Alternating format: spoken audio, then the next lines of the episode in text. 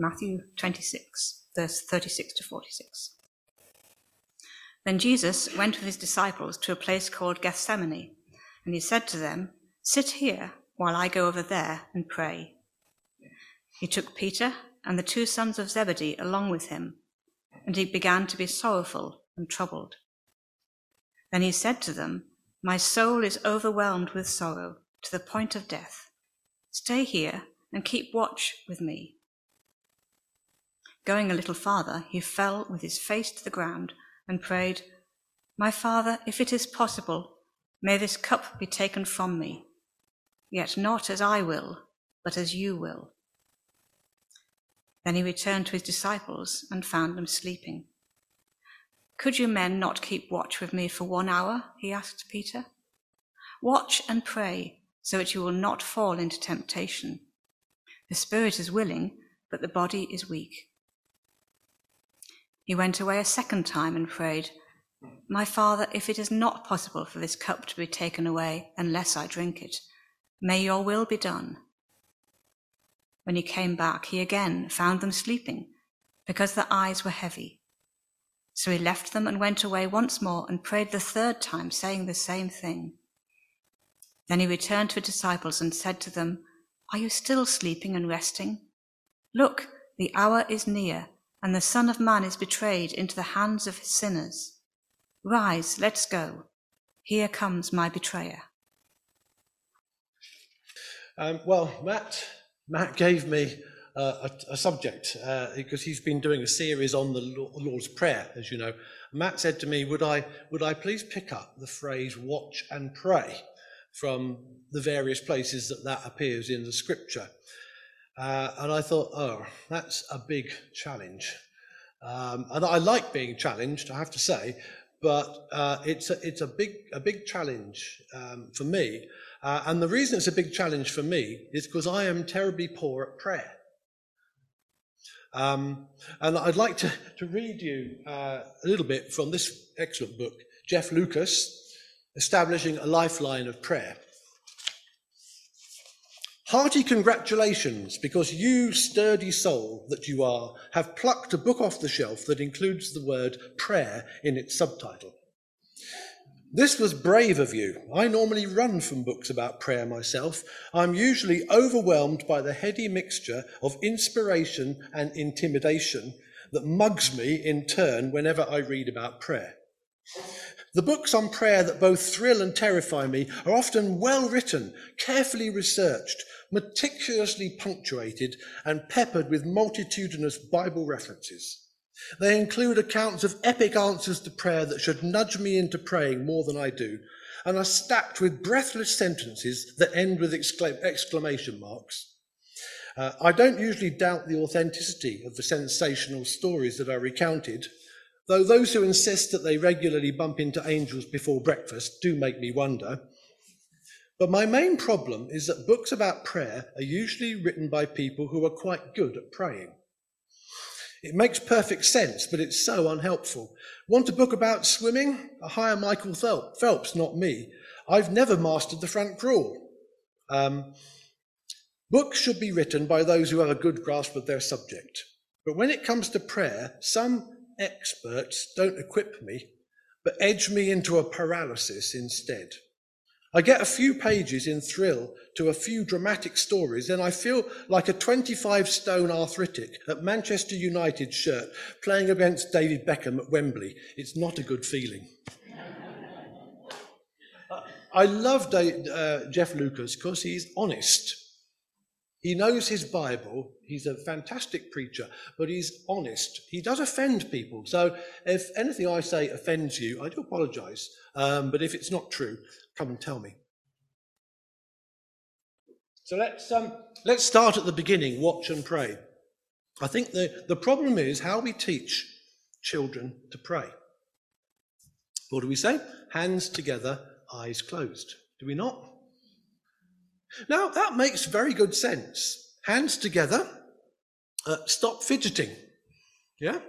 Uh, eyes closed, um, avoid external distractions. Good idea. But the thing is, I'm a visual person.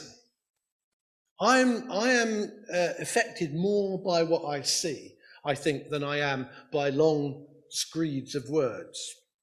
And I think it's wonderful that 2,000 years ago the word became flesh so we can see it. So let's not follow what Christians have done down the ages and spend ages turning the word back into words. God is not verbose, He's always succinct. Um, but the hands together bit, stop fidgeting, is good. But the other problem I have is I'm a DIY person. I like to do things. Um, uh, and, and DIY is the antithesis of prayer. If I can do it myself, you know, I become uh, self sufficient. Bob the Builder, can he fix it? Uh, answer, no, he blooming. answer is no, he blooming well can't. and, um, you know, some of the things that we pray about, uh, we, we can't fix. And I would love to fix them. You know, give me a few minutes with President Putin with a gun in my hand. No, no. you know, there are things that are just beyond our control, aren't they? Whether they're in somebody else's life and it's not ours to interfere, or whether it's uh, circumstances that have been imposed upon us. Um, so, as a visual person and somebody who's a DIY person, uh, this watch and pray seemed to me a very interesting little phrase. So let's now go to the passage, uh, because that's why we're here, to look at this passage. If you've got your Bibles, open them at uh, Matthew 26, uh, verse 36. Um, just read the first bit. Uh, when Jesus went with his disciples to a place called Gethsemane, he said to them, Sit here while I go over there and pray. Do you notice? He doesn't tell them to pray. He says, You sit here while I go over there and pray. He doesn't say, Friends, pray for me while I go over there. He says, You sit here. And later on, he says, Stay here and keep watch with me. Now, it seems to me logical that if Jesus says, Keep watch with me, it means keep your eyes open. So here's, here's another encouragement I have from Scripture that actually um, the disciples fell asleep. Now, you might think that's a discouragement, but it's an encouragement because I fall asleep. Um, whenever I sit down and try to read a book or concentrate, it, it's so easy to fall asleep. And for many of us, the reason is, is we're too blimmin' busy. We're always dashing here, dashing there. We never actually stop and rest. And therefore, uh, you know, when we do try to rest or, or, to pray, we fall asleep. Now, I'm now retired, so actually, uh, I don't have the excuse of lots and lots of things that I have to do. It's lovely, but I'm still getting quite busy. Uh, but, you, you know, it does make me encouraged that the disciples were ordinary people like you and me. Yeah? They wanted to fix it, didn't they? Peter pulled out his sword. Um, they, they fell asleep because they're weak, the flesh is weak. Well, anyway, what about Jesus? Did he close his eyes? He hardly slept, I think, uh, uh, for much of the time, apart from when he was in the boat in the middle of a storm. Do you remember that bit? When they were all panicking, Jesus was asleep then. I find that fantastic. I notice that Jesus is always looking around. Let me give you some examples from Matthew's Gospel. Matthew chapter 4. Jesus was walking by the Sea of Galilee. He saw the disciples. He didn't just see a couple of blokes fishing, he saw the people that God wanted him to call. And he called them, and they followed. Matthew chapter 6. Look at the birds, says Jesus. You see, it's okay to be an ornithologist. Good authority. Look at the birds. Look at what you have around you. Learn from what you see. Uh, Matthew chapter 7. Uh, watch out for false prophets. You know, every, anyone who calls themselves a prophet needs to be tested against Scripture.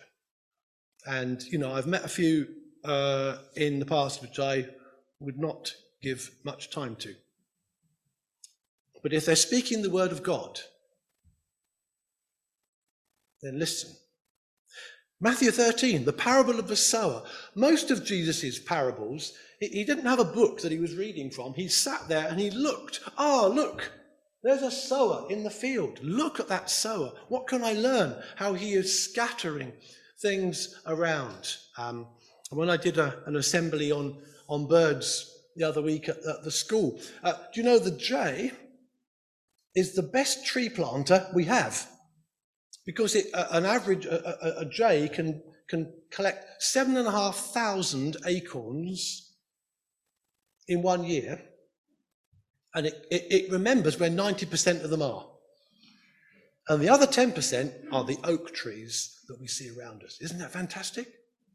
Uh, now, how many things have we scattered? Uh, uh, you know, um, so we can learn from the birds. The parable of the sower, Jesus ends up with this expression uh, You are seeing, but not seeing. Do you know what I mean? You are seeing, but you don't see.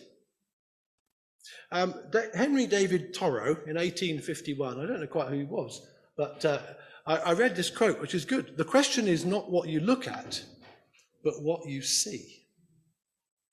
The question is not what you look at, but what you see. Uh, this passage uh, we've been looking at in Gethsemane immediately follows Matthew's description of the, the, Lord, the Lord's Supper. And uh, the Lord's Supper, um, the disciples saw everything that was going on, but they didn't see what was going on. They didn't understand why Judas had to slip out. They didn't understand the meaning of the broken bread. Uh, uh, they didn't see. You know what I mean? There's seeing and there is seeing. Today, we've been watching the news. Most of us, I guess, have been watching the news quite regularly, possibly more regularly. We see, but we don't fully see. The people of Russia see what's going on and see something completely different. I'm fairly confident that our press are uh, independent and try to get to the truth. Uh, but whatever the, everything that you see on the television isn't necessarily true. Everything that you read on the internet ain't necessarily true.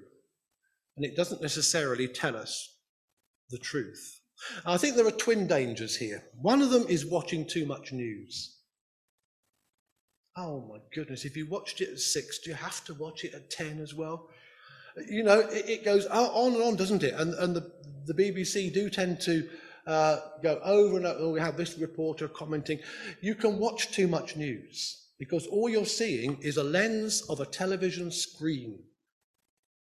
Some friends of ours said they didn't have a television because uh, everything comes filtered through that one screen. It changes their perspective of the world. Of course, it does. It's perspective of the news editor. So don't watch television all the time. Secondly, um, uh, watch out for the false prophets because there are people that will pop up and say all sorts of things. You know, the, the man will come up in the street saying the end is nigh, you know, repent. And we, we, we've had those, but actually the reading that we had this morning uh, from Luke, uh, from Vince and Janice said, look at what's going on, but the end is not here yet. And there are people that will try and put their theological interpretation on the news and tell you that they're the truth. Some of them might be, but some of them are not. Uh, this passage comes straight after uh, the passage in uh, Matthew 25 about the ten virgins. Remember the ten virgins, and they were told to, that the, the bridegroom came at midnight, and, and, and some of them were ready with their lamps, and some of them weren't. And I think the two messages we need to learn is this. First of all, keep watch. Jesus says, Therefore, keep watch, for you do not know the day or the hour. We don't know. Jesus didn't know, so why do we think we know? Uh, keep watch. Watch. Uh, and, and then the second parable that follows the virgins is the parable of the talents.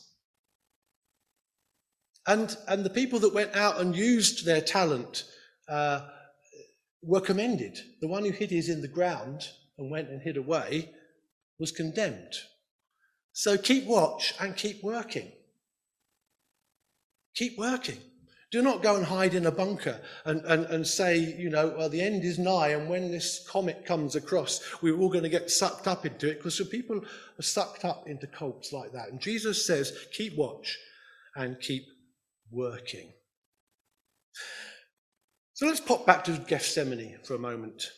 Jesus is praying, and the disciples are watching. No, they're not. They're sleeping. Jesus is praying his soul out, and the disciples are sleeping. And when he comes back to them, what does Jesus say? Watch and pray. So we've been thinking about watch, now pray. Watch and pray. What does he tell them to pray about? Pray that you will not fall into temptation. In Luke's gospel, pray that you will be able to escape these things that are coming. So there are some things that we're definitely called to, um, to pray about, but we're not told to pray for a particular solution for Jesus. That's God's prerogative. Pray that we are will not fall into temptation. The spirit is willing, the body is weak. Um, and, and, and, notice um, that prayer is not just about words.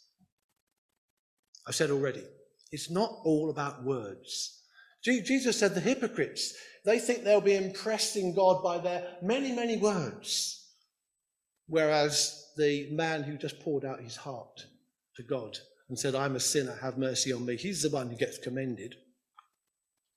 And so words are sometimes inadequate, sometimes they're inappropriate.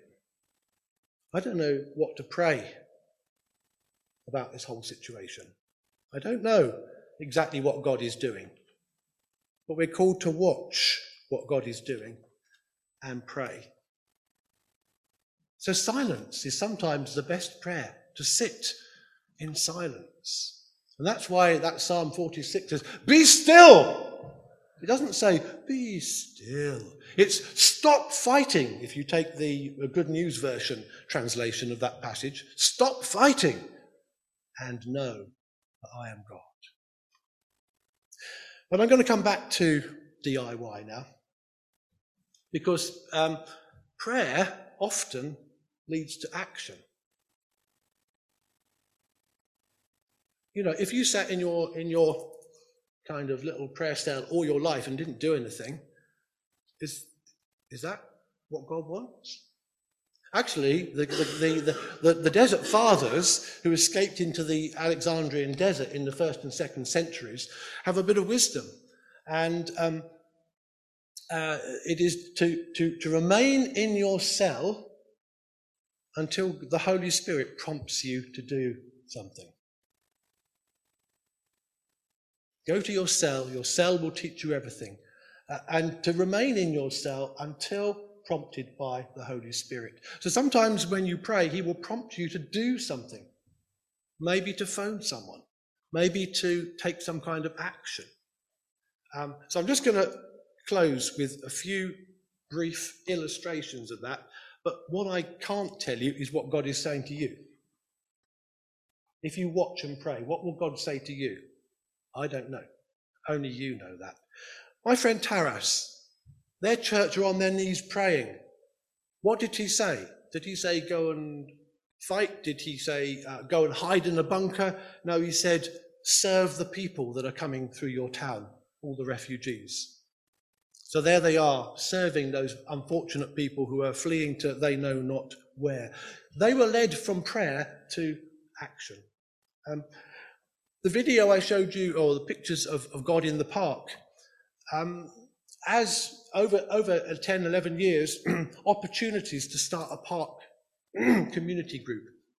The lady in the green top who was picking up litter, I, I met her and she came to faith and was baptized.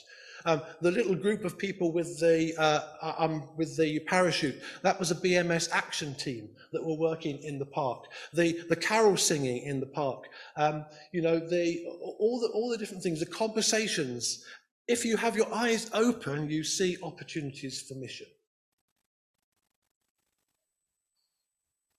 It's one of the reasons why I don't go around with things in my ears. Anyway, that's another. You can listen to the bird song. In Ilminster, we've started up a share and repair service. And um, having been retired for a year and a bit now, I'm getting involved in that. And it's just a godly thing to do. God never throws out broken people or broken objects, He always repairs them. And so for me, I'm getting involved down there. And I'm going to leave you with another personal thing. When you are looking, when you are watching, don't just watch outside. You need to watch inside. What's happening inside of you? Uh, in 2003, I had a sabbatical. And I started my sabbatical um, by going up to Northumbria Community and uh, uh, Lindisfarne, um, yeah, Lindisfarne, um, for uh, a retreat. And as I went through this guided retreat, uh, my the person I was my, was my spiritual director, if you like, at that time, said, "I'd like you to draw a picture." Steve, perhaps you can put it up on there. There we go. I'd like you to draw a picture of your life. What does your life look like in a picture? Now, there are some wonderful artists here, so uh, I, I, don't really need any critique afterwards, but this was, this was my best effort. I stick to that, stick to the camera. So, well, actually, my life feels like lots of heavy clouds most of the time, and the sea appears to be pretty choppy, and the rudder feels like it's broken off. So I'm not quite sure where I'm going. That's how it's like. But every so often, I see a shaft of light. The clouds break, and the light breaks through. That's what I saw. Three months later, I was on a walk on the coast path. And I had my little pocket camera with me. And I took that picture, and I got home, and I thought, just pop back to the other one, Steve. God revealed that to me, and then three months later, He revealed that. Now, it confirms to me that there is a shaft of light. And even if the clouds are really, really heavy, there is always a light. The Lord is my light and my salvation. I will not fear. That's where we began our service today. Let's watch and pray.